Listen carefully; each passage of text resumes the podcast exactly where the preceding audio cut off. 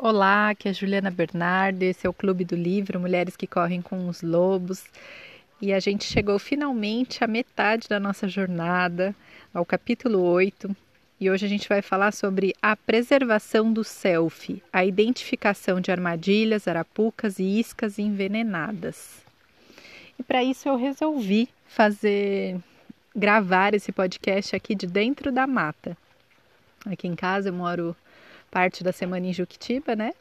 E aqui a gente tem um trecho bem grande de Mata Atlântica, então resolvi gravar daqui de dentro, respirando esse arzinho, com essa energia toda da mata, e como a energia não tem limite, eu espero muito que um pouco dessa energia chegue até você e que você consiga se conectar a natureza. Quem sabe você ouça esse podcast de um parque próximo à sua cidade, de um jardim na sua casa, se você tiver, para que a gente se conecte com essa nossa natureza que está uivando, né, para sair, através dessa conexão com a mulher selvagem. E a minha lobinha, minha cachorra, está aqui também, do lado, então se tiver algum latidinho é por conta dela. Eu vim sozinha, mas ela veio me seguindo, está aqui. Já se apresentou também um beija-flor na hora em que eu comecei a gravar, e vamos ver quais animais mais aparecem aqui, né? E o beija-flor, ele tem esse símbolo também da transmutação da energia, né? Da leveza, então que a gente se conecte com isso também.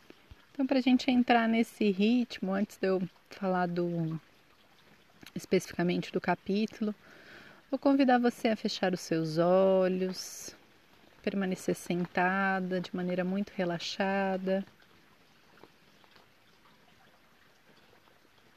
soltando todas as tensões das costas, da nuca,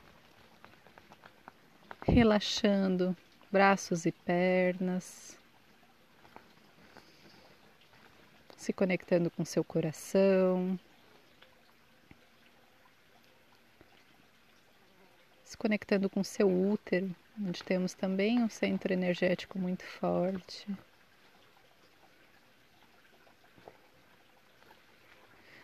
Permita que essa energia se expanda para todo o seu corpo. E do seu corpo ela segue se expandindo, conectando você a todo o planeta, conectando você à Terra, que é um ser vivo, inteligente.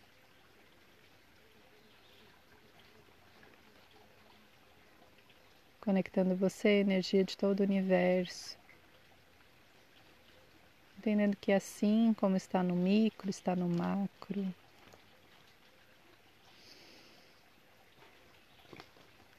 Agora eu quero que você se imagine também caminhando floresta adentro. Sentindo o aroma da terra, das folhas molhadas. Sentindo a brisa perfumada que passa entre as árvores.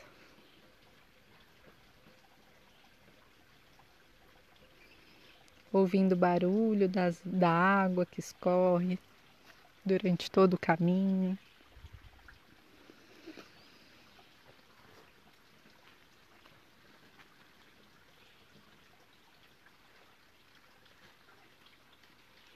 Percebendo a textura do solo nos seus pés, tocando as árvores no meio do caminho, estando totalmente presente nesse seu ambiente selvagem que está aí dentro de você também.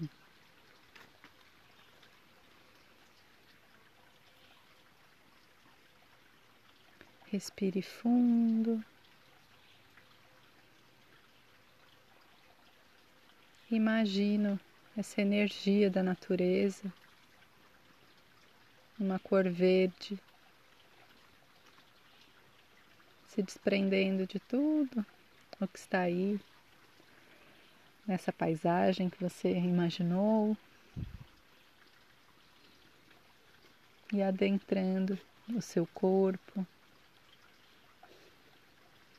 você recebendo esse presente de cada um desses seres da mata. Peça também para que sua mente apresente agora para você um animal que traz uma mensagem para você sobre o aprendizado necessário neste momento.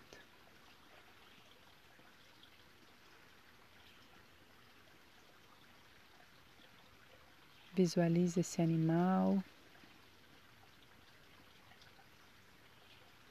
se conecta a ele, deixe que ele diga a você uma mensagem sobre o que é necessário aprender ou sobre o que é necessário desapegar ou sobre os passos que precisam ser dados.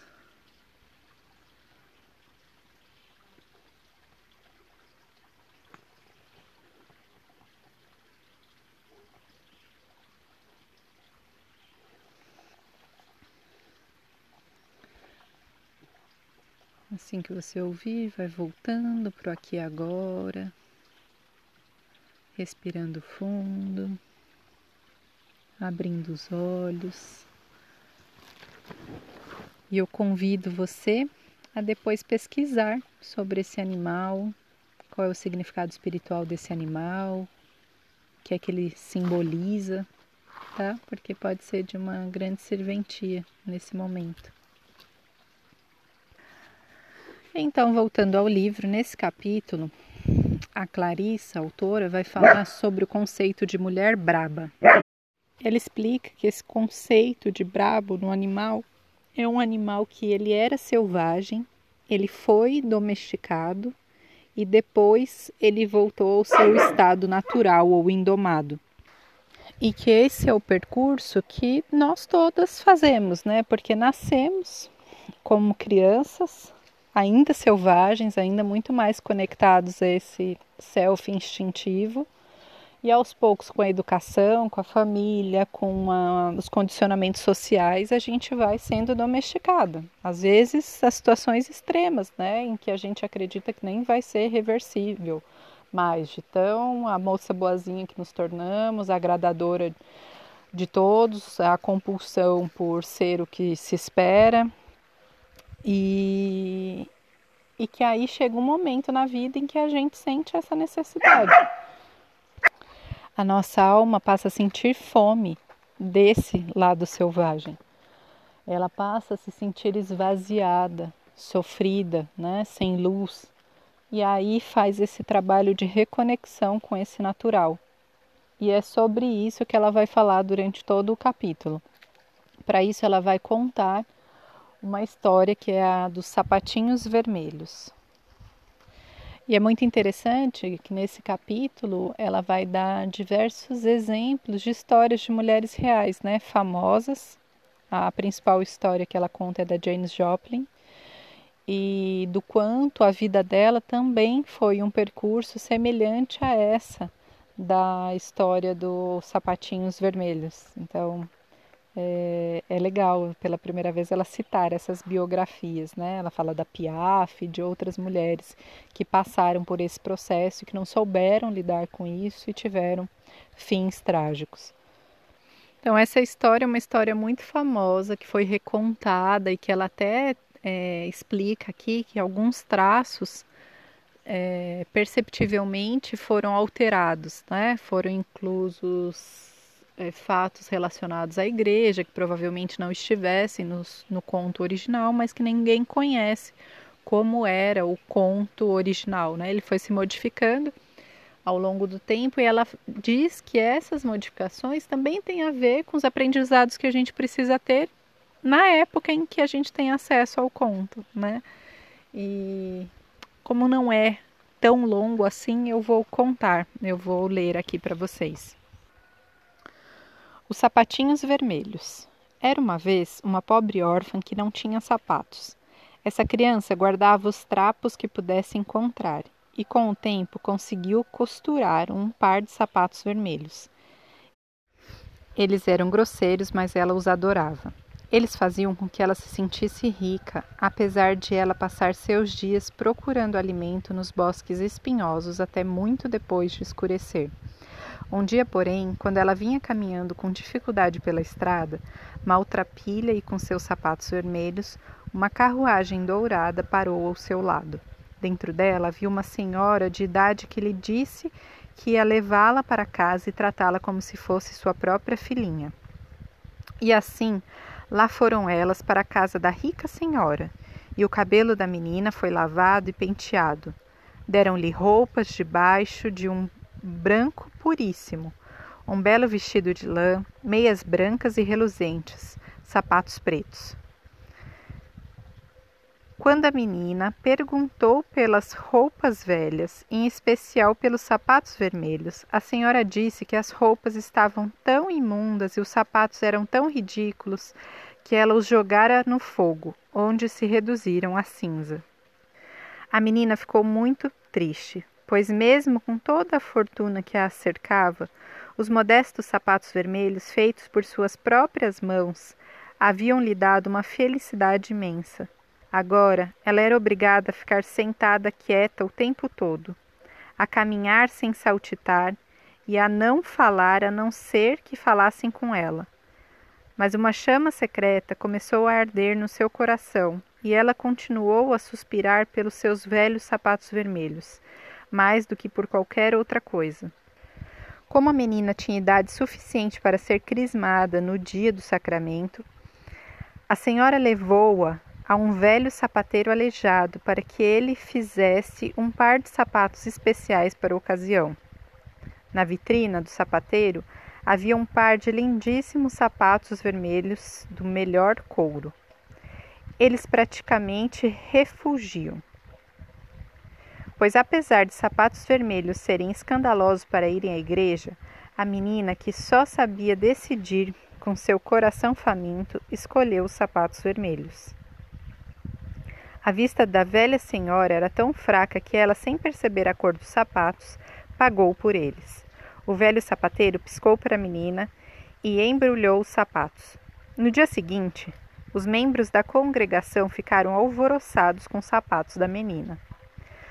Os sapatos vermelhos brilhavam como maçãs polidas, como corações, como ameixas tingidas de vermelho. Todos olhavam carrancudos. Até os ícones da parede, até as estátuas, não tiravam os olhos reprovadores dos sapatos. A menina, no entanto, gostava cada vez mais deles. Por isso, quando o bispo começou a salmodiar, o coro a cantarolar, o órgão a soar, a menina não achou que nada disso fosse mais belo do que seus sapatos vermelhos. Antes do final do dia, a velha senhora já estava informada dos sapatos vermelhos da sua protegida. Nunca mais use esses sapatos vermelhos, ameaçou a velha. No domingo seguinte, porém, a menina não conseguiu deixar de preferir os sapatos vermelhos aos pretos. E ela e a velha senhora caminharam até a igreja como de costume.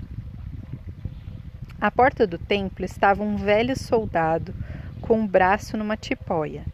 Ele usava uma jaqueta curta e tinha barba ruiva. Ele fez uma mesura e pediu permissão para tirar o pó dos sapatos da menina. Ela estendeu o pé e ele tamborilou na sola dos sapatos uma musiquinha compassada que lhe deu cócegas nas solas dos pés. Lembre-se de ficar para o baile, disse ele, sorrindo e piscando um olho para ela. Mais uma vez, todos lançaram olhares reprovadores para os sapatos vermelhos da menina. Ela, no entanto, adorava tanto esses sapatos que brilhavam como carmim, como framboesas, como romãs, que não conseguia pensar em mais nada, que mal prestou atenção no culto. Estava tão ocupada, virando os pés para lá e para cá para admirar os sapatos, que se esqueceu de cantar. Que belas sapatilhas! Exclamou o soldado ferido quando ela e a velha saíram da igreja. Essas palavras fizeram a menina dar alguns rodopios ali mesmo. No entanto, depois que seus pés começaram a se movimentar, eles não queriam mais parar. E ela atravessou dançando os canteiros e dobrou a esquina da igreja até dar a impressão de ter perdido totalmente o controle de si mesma. Ela dançou uma gavota, depois uma xardas e saiu valsando pelos campos de outro lado da estrada. O cocheiro da velha senhora saltou do seu banco e correu atrás da menina. Ele a segurou e a trouxe de volta para a carruagem, mas os pés da menina, nos sapatos vermelhos, continuavam a dançar. Dançavam no ar como se ainda estivessem no chão. A velha senhora e o cocheiro começaram a puxar e a forçar na tentativa de arrancar os sapatos vermelhos dos pés da menina. Foi um horror. Só se viam chapéus caídos e pernas que escoiceavam, mas afinal os pés da menina se acalmaram. De volta a casa, a velha senhora enfiou os sapatos vermelhos no alto de uma prateleira e avisou a menina para nunca mais calçá-los. No entanto, a menina não conseguia deixar de olhar para eles e ansiar por eles. Para ela, eles eram o que havia de mais lindo no planeta. Não muito tempo depois, o destino quis que a velha senhora caísse de cama. E assim que os médicos saíram, a menina entrou sorrateira no quarto onde eram guardados os sapatos vermelhos. Ela os contemplou lá no alto da prateleira. Seu olhar tornou-se fixo e provocou nela um desejo tão forte que a menina tirou os sapatos da prateleira e os calçou. Ela tinha a crença de que eles não fariam mal algum. Só que no instante em que eles tocaram seus calcanhares e seus dedos, ela foi dominada pelo impulso de dançar. E saiu dançando porta fora, escada abaixo, primeiro uma gavota, depois um sardas e em seguida giros arrojados de valsa em rápida sucessão. A menina estava num momento de glória e não percebeu que enfrentava dificuldades até que teve vontade de dançar para a esquerda e os sapatos insistiam em dançar para a direita.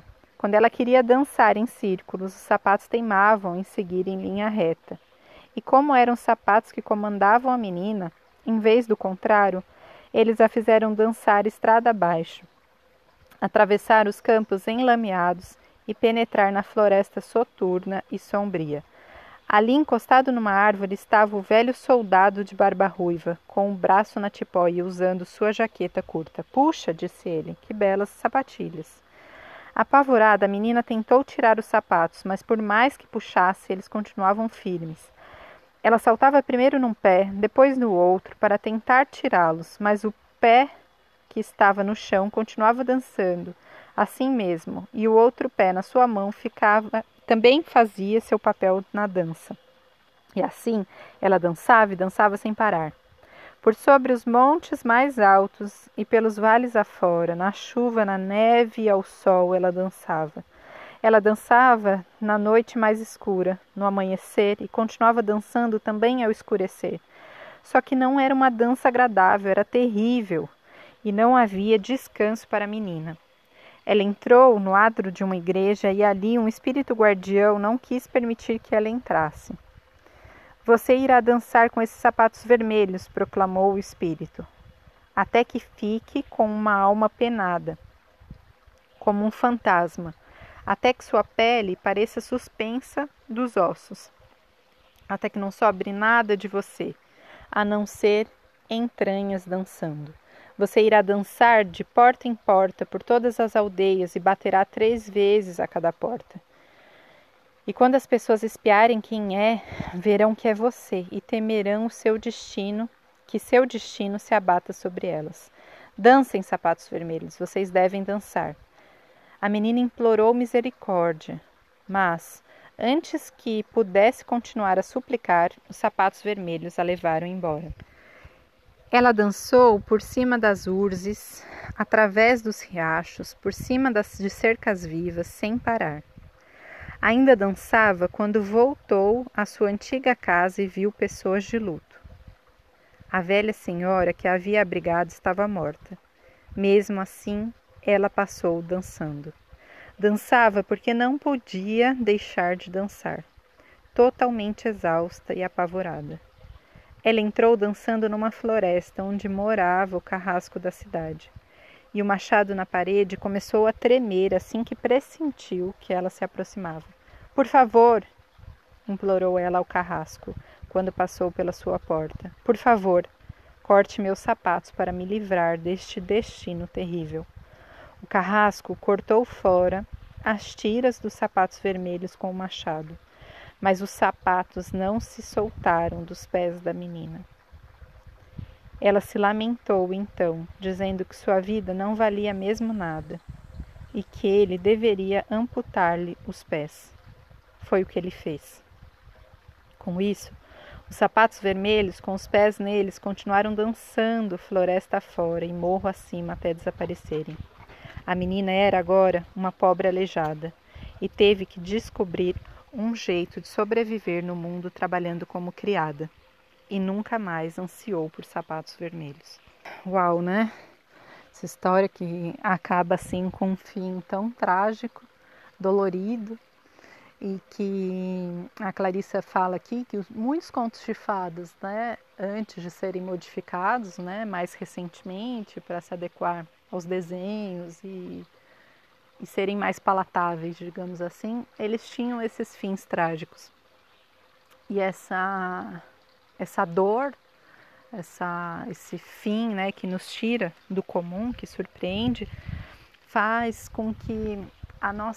com que a nossa mente ela preste atenção na mensagem dada, faz com que nosso inconsciente se prepare para o fim trágico que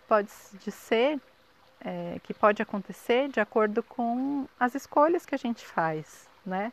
Por mais que de repente, numa primeira leitura, não fique claro quais são esses riscos, quais são esses sapatos vermelhos, uma parte de nós, que é essa parte subterrânea, selvagem, mais profunda, assimila essa história e se abre, né, para farejar esses perigos, para ficar atenta e não cair nessas armadilhas.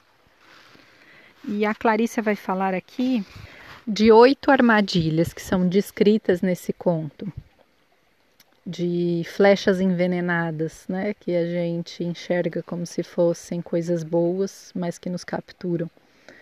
Eu vou falar de algumas delas, porque não vai dar tempo, a minha proposta é que o podcast não ultrapasse 1 hora, mas eu recomendo que você leia, é um capítulo bem mais longo do que o anterior, e vai fazendo uma construção assim bem profunda do que são essas armadilhas, dando exemplos para que a gente se precavina, né, e não caia nessas jaulas. E ela diz aqui no início da análise do conto, né, que a verdade psicológica na história dos sapatinhos vermelhos é a de que a vida expressiva da mulher pode ser sondada, ameaçada, roubada ou seduzida, a não ser que ela se mantenha fiel à sua alegria básica e ao seu valor selvagem ou que os resgate. A história chama nossa atenção para armadilhas e venenos com os quais nos envolvemos com excessiva facilidade quando estamos sem proteção da alma selvagem. Sem uma firme participação da natureza selvagem, a mulher definha e cai numa obsessão pelo que a faça se sentir melhor, pelo que a deixe em paz e por qualquer um que a ame, pelo amor de Deus. Quando está esfaimada, a mulher aceita qualquer substituto que lhe seja oferecido, incluindo-se aqueles que, como os placebos, não fazem absolutamente nada por ela, e os que são destrutivos e perigosos, que a fazem gastar seu tempo e seu talento de modo revoltante, ou que expõem sua vida a perigos físicos. Trata-se de uma fome da alma, que leva a mulher a optar por aquilo que a fará sair dançando descontrolada, e a levará também perto demais da porta do carrasco, Então, eu gostaria que você tivesse com seu caderninho para já ir anotando algumas questões para responder depois, né? Uma que vem de imediato aqui é o que te traz alegria, o que te traz essa espontaneidade genuína, quais são as conquistas que você já teve por si própria na sua mente de aprendizados e que te trazem alegria se conectar a isso. Depois, gostaria que você refletisse também sobre quais são os fatores que fazem com que você se afaste dessa alegria? Quais são os medos? Quais são os fatores externos que fazem com que você se afaste dessa alegria? E quais são as outras soluções que, mais baratas, mais ilusórias, que você comprou já ao longo da sua jornada para poder ter uma alegria, mas que na verdade não te trouxe uma alegria que fosse real? Quais são esses placebos que você já comprou e quais foram os problemas que eles trouxeram para a sua vida? E só para te dar um exemplo meu, uma dessas armadilhas que eu preciso ficar atenta para não cair é a busca por segurança, principalmente no âmbito profissional. Então, eu sei que trabalhar com carteira assinada, fixo numa empresa, traz muito mais segurança do que empreender, né? Ainda mais numa área assim, como as terapias, que é muito volúvel, que num país como o Brasil, passando por uma crise, acaba sendo artigo de luxo, né? Já que eu sei que tem aqui pessoas de diversos países, até o momento temos 9 países ouvindo esse podcast, o que me alegra muito, e não sei exatamente a realidade de vocês aí, né? Posso supor algumas coisas, mas nesse momento em específico não sei, mas aqui no Brasil as pessoas estão passando muitas necessidades, né? Na cidade de São Paulo, por exemplo, a gente vê pessoas que provavelmente fossem de classe média morando na rua, muitos novos acampamentos, barracas de pessoas morando na rua. E aí quando, com essas todas as percepções do externo, de como isso está se agravando, a crise, essas últimas semanas isso começou a me perturbar muito, né? Não só pelo mal-estar do coletivo, de não poder fazer muito, né? Por isso, faço o que posso. Mas do quanto isso pode também afetar a mim, a minha família, e não tendo nenhuma garantia profissional, né? Não tendo ainda o faturamento que eu gostaria de ter, sabendo que isso leva um tempo, né? Como profissional autônoma. E daí eu fiquei pensando, né, sobre alternativas, que eu estou já há 5 anos fora do mercado de trabalho, que seria difícil voltar para uma empresa, mas que eu poderia dar aula, né? Eu já dei aula em universidade, em curso de pós-graduação, dei aula em ONG, e aí estava pensando nisso. E aí tive uma conversa com um amigo essa semana a respeito disso, e aí ele falou para mim: você tem certeza que você vai fazer isso? Porque você corre o risco de perder o brilho no olhar, de abandonar uma coisa que você ama por segurança, né? E que existem outras compensações além do financeiro, enfim. Nós conversamos e pensamos em soluções e acabou que essa conversa, algumas liberações emocionais, me trouxeram mais criatividade. Estou pensando em outras alternativas, em lançar um novo curso online em breve, e vamos ver como é que isso vai ficar. Mas uma das armadilhas que me pegam muito é essa questão da busca por segurança. E aí eu queria ouvir de você, qual é a armadilha que está sempre à espreita, que você precisa ficar alerta, para não perder o brilho no olhar, para a alma não se tornar desfamiada.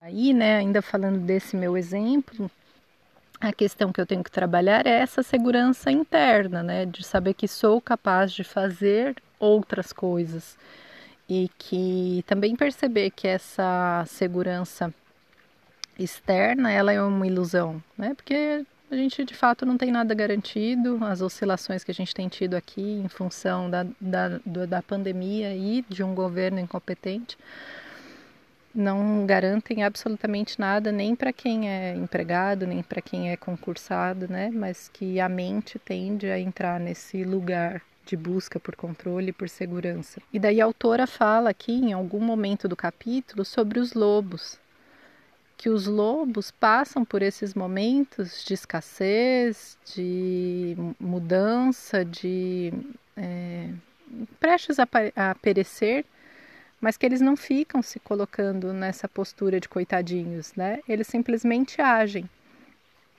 E esse capítulo é um culto à ação. A gente perceber aquilo que está errado, aquilo que nos faz mal, e agir para fazer diferente, porque senão a gente tende a perecer nesse lugar. E aí, quais são as explicações mais básicas, né, dos elementos que aparecem nesse conto? A questão do sapato que ela cria para si própria, que são ainda precários, com retalhos de tecido, tem a ver com a estrutura da própria psique que essa menina começa a montar, a construir a partir do seu interior. Aqui num trecho, seus sapatos representam um passo enorme, literal, no sentido da integração da sua engenhosa natureza feminina na rotina do seu dia a dia. Não importa que sua vida seja imperfeita, ela tem sua alegria, ela irá evoluir.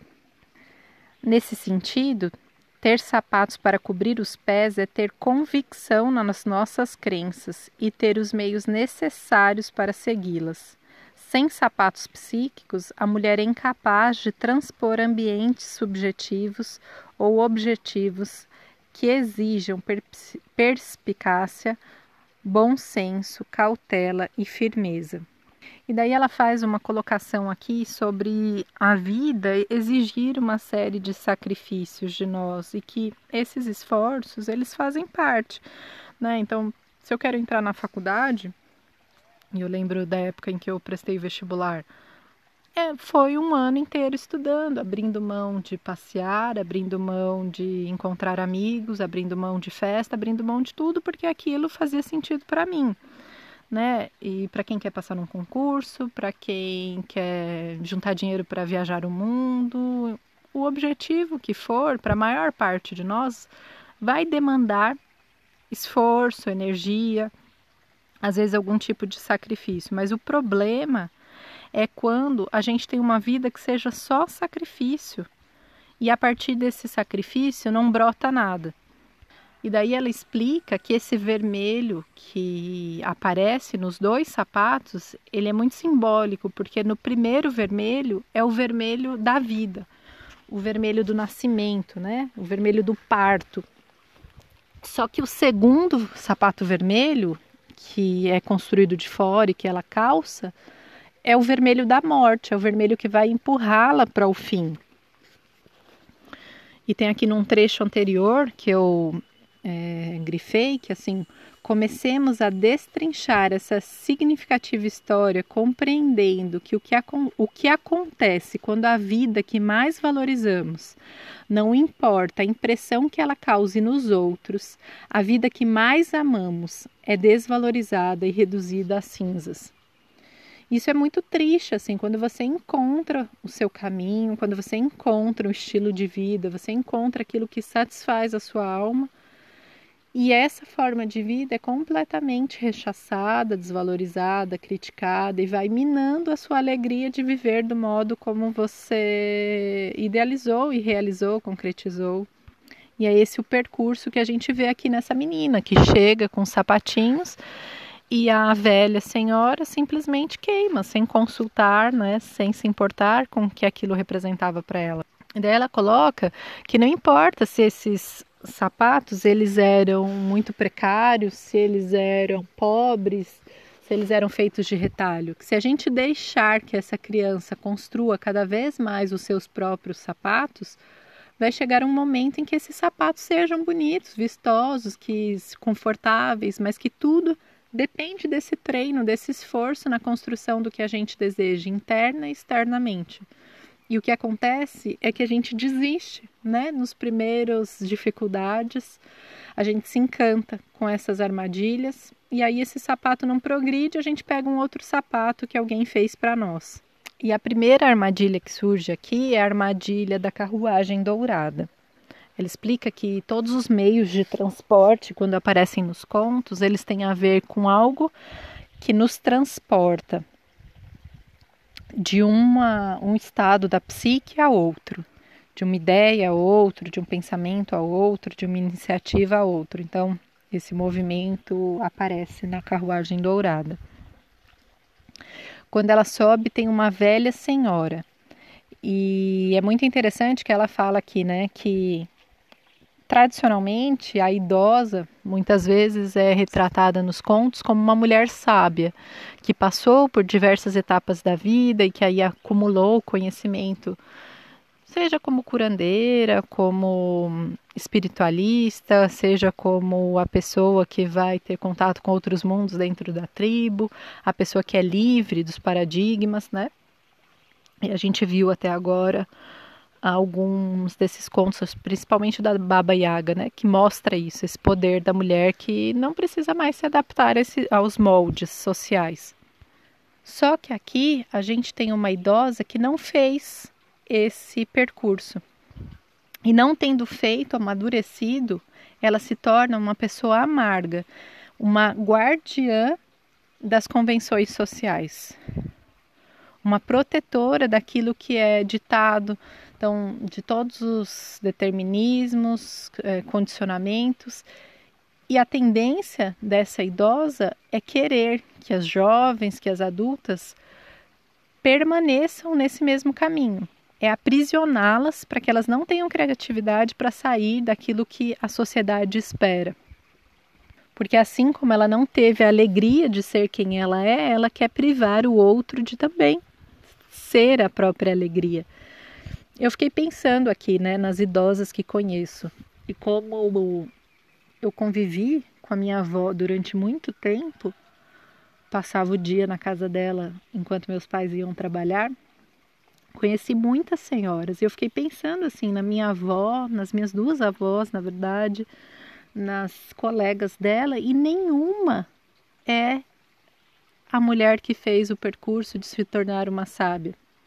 E eu tô falando aqui não como julgamento, mas como constatação, sabe? Todas essas mulheres ficaram no lugar dessa senhora que quer que as gerações futuras se adequem ao que é dito socialmente, que se contentem com qualquer tipo de casamento, se contentem com qualquer tipo de atividade profissional, que não exijam muito, que não questionem muito, que estejam contentes com aquilo que existe. E eu achei bem triste, assim, constatar que o quanto é raro na nossa sociedade contemporânea encontrar essas figuras que se libertaram, principalmente no feminino, né? E daí fiquei pensando, né? Fora desse círculo mais restrito, quem se teria alguma outra anciã? E aí eu achei uma tia-avó que vinha nos visitar de vez em quando, a tia Lourdes, que agora deve estar com 93, 95 anos, mais ou menos, mora no Paraná, um outro estado. E ela vinha nos visitar, vinha sozinha, viajava até, acho que quase 90 anos ela viajava, e era uma mulher livre, assim, piadista, gostava de festa, e os filhos ficavam loucos porque ela aprontava, né, de acordo com o que eles descreviam, e ela contava, assim, as aventuras que ela fazia na cidade dela, sempre com muita alegria de pegar carona com os jovens de moto e coisas do tipo, assim, gostava de tomar uma cervejinha já idosa, e foi a única mulher, assim, nessa idade idosa que eu vi essa questão da sabedoria de aproveitar a vida de acordo com os próprios ideais e não com aquilo que determinavam. E mesmo tendo sido uma mulher muito sofrida, que passou por diversas coisas, foi viúva 2 vezes, passou por abuso na adolescência, passou por muitas questões complicadas, ela conseguiu transmutar isso e viver de acordo com o que ela acreditava. Eu gostaria que você me contasse também das suas referências de mulheres idosas. como são ou eram as suas avós, bisavós, se você chegou a ter contato, se no seu círculo existia alguma mulher sábia ou se a tendência era que as mulheres quisessem aprisionar aquelas mais jovens. E ela fala em algum momento aqui também da procrastinação, que a gente usa para nos afastar desses sapatos vermelhos feitos por nós mesmas. E aí a gente vai falando para nós mesmas, né? Ah, uma outra hora eu danço, eu planto, eu abraço, eu amo, eu procuro, eu aprendo, eu faço as pazes. E aí a gente vai adiando isso e essas são armadilhas que criamos também. E vale lembrar que o coletivo, ele age no sentido sempre coercitivo, né? Do que é diferente. O coletivo age querendo que todo mundo mantenha o mesmo comportamento para pertencer. Isso é uma questão sociológica, né? E aí ela traz aqui que obedecer a um sistema de valores tão desprovido de vida provoca uma perda extrema de vínculo com a alma, independentemente de quaisquer influências ou aflições com grupos. Nosso desafio em defesa da alma selvagem e do nosso espírito criador consiste em não nos fundirmos com o coletivo, mas em nos distinguirmos dos que nos cercam, construindo pontes até eles à nossa escolha. Eu achei esse trecho muito interessante, né? Porque ele traz aqui, ele trabalha a questão do pertencimento por um outro viés. Ele trabalha que a gente não precisa se enquadrar a esse coletivo e ao mesmo tempo ela traz a questão do limite, de estabelecer essas pontes quando a gente quer.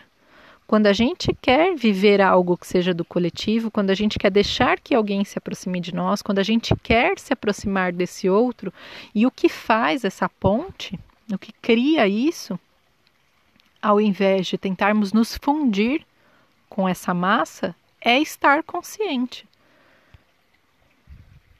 E aqui tem uma frase muito importante.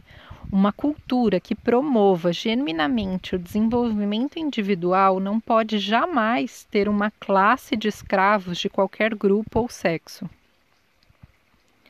É importante que mantenhamos os olhos abertos e que consideremos com cuidado as ofertas de uma existência mais fácil, de uma estrada sem problemas, especialmente se nos for pedido em troca que entreguemos a nossa própria alegria criadora a um forno crematório em vez de aquecê-la num fogo criado por nós mesmos. Ela fala da questão do fogo, né?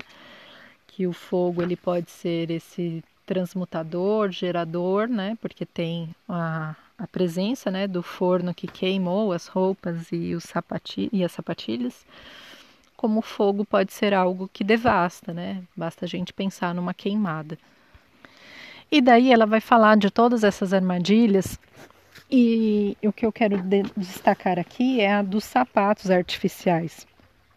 E de quando eles são envenenados, né? No caso, o soldado que toca os sapatos industrializados, os sapatos feitos por outro, que não a menina, o sapato perde o controle, né? Ele começa a dançar para onde ele quiser e a menina fica perdida e toda a sua energia vital é gasta tentando controlar esses sapatos. Ela fala aqui que esse soldado, ele é a representação do demônio, né? Ela traça aqui algumas analogias em como isso é trabalhado, por ele ter uma deficiência física, isso nos contos se apresenta como uma ligação com o demônio. E ela fala desses outros sapatos, quando eles perdem o controle, que é o que acontece com muitas mulheres que foram domesticadas, aprisionadas, e quando você abre essa possibilidade de ter uma pequena alegria artificial, muitas desenvolvem a compulsão. E ela fala principalmente aqui da bebida e das drogas, né? E conta o caso de cantoras famosas que tiveram esse fim trágico. Por quê? Porque é uma alegria fácil, né? consumida de fora, que a pessoa acha que vai ter controle e que ela acha que está se satisfazendo, tem aquela compensação imediata e logo ela vai querer mais daquilo, ela vai calçar os sapatinhos de novo e aí quando alguém tirar esse sapato de perto dela, querendo o bem dela, ela vai achar que não, ela vai escalar a estante para pegar esse sapato novamente, vai calçar até que esse sapato leve a essa escravidão, né? De dançar por dias e dias, noite, neve, chuva, calor, e o sapato está sempre dançando e tudo é desculpa para calçar esses sapatos, até que essa pessoa vá à exaustão. E é muito do que a gente tem visto na nossa sociedade, né? O consumo de drogas e de álcool crescendo, durante a pandemia o consumo de álcool crescendo, é comum já há alguns anos que depois dos 40 o índice de alcoolismo entre mulheres cresça, justamente por isso, né? Porque essa alma está faminta e ela não acredita mais nessa possibilidade de se alimentar a partir do interior, de fazer aquilo que gosta. Então vem aquele alívio momentâneo através do álcool. Só que aquele pequeno alívio não vai ser mais o suficiente, a pessoa vai precisar de cada vez mais. E quando percebe, ela é tão escrava quanto antes de iniciar o vício, só que agora com consequências muito mais trágicas, até que precise, né, da ajuda de alguém para cortar esses pés com o sapato. E em muitos casos é a própria morte, né? A pessoa definha através do vício, se estoura. E ela fala de compulsões também que às vezes não chegam a ser tão trágicas, assim como a do álcool, das drogas, mas, por exemplo, do excesso de racionalização, excesso de estudo, de trabalho, né? Quantas pessoas são levadas ao burnout, até a exaustão absurda, a ponto de desenvolver uma depressão e não conseguir mais levantar da cama.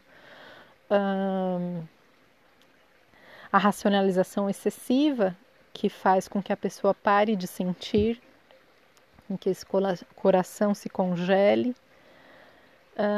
Em alguns casos ela coloca aqui que essa privação, essa alma esfameada, que depois calça esses sapatos que a aprisionam, leva inclusive à psicose, fazendo com que essa mulher perca mesmo o controle sobre essa mente, ou que seja dominada, né, por essa mente.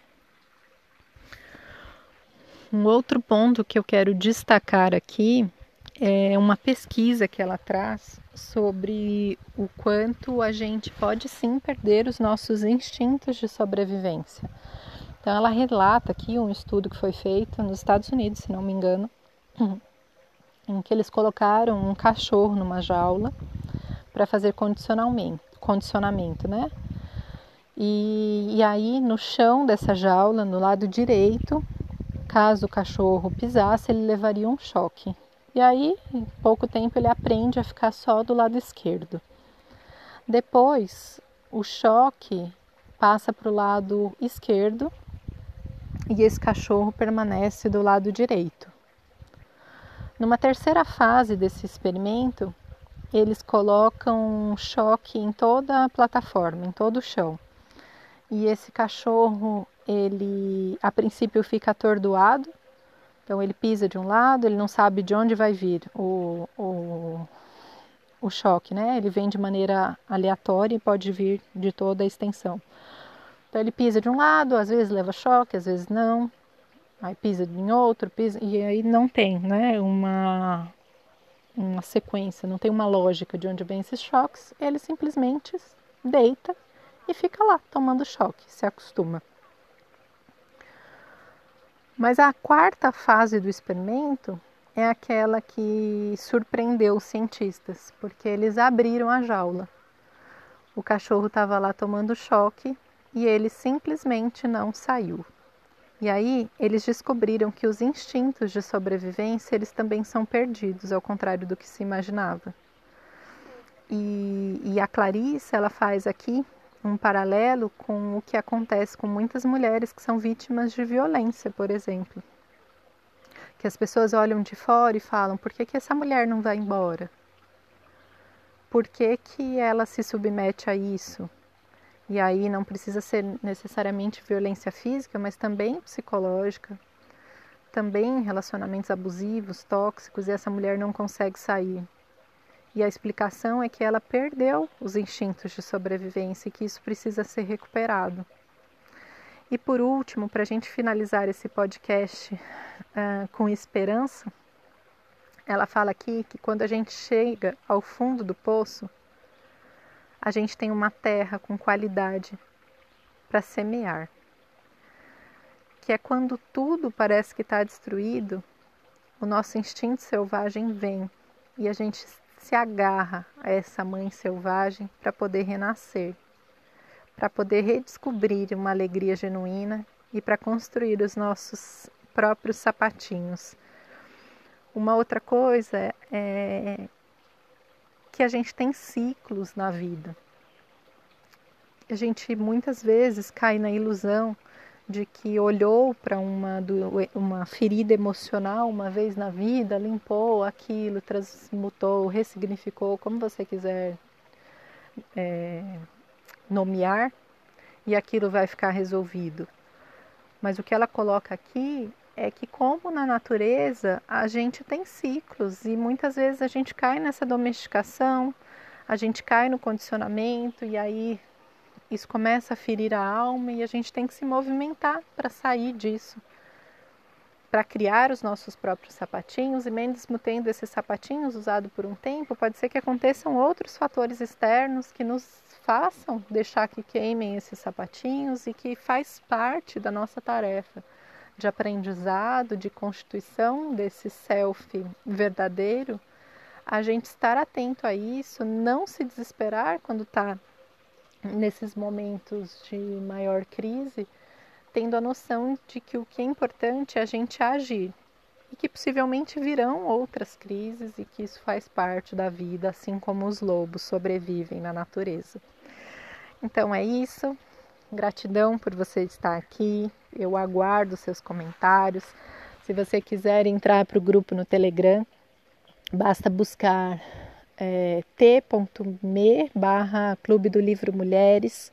Se você quiser saber mais também sobre mais conteúdos do meu blog ou sobre os meus atendimentos e cursos, o site é poderdanatureza.com.br. Uma semana maravilhosa para você e um grande beijo.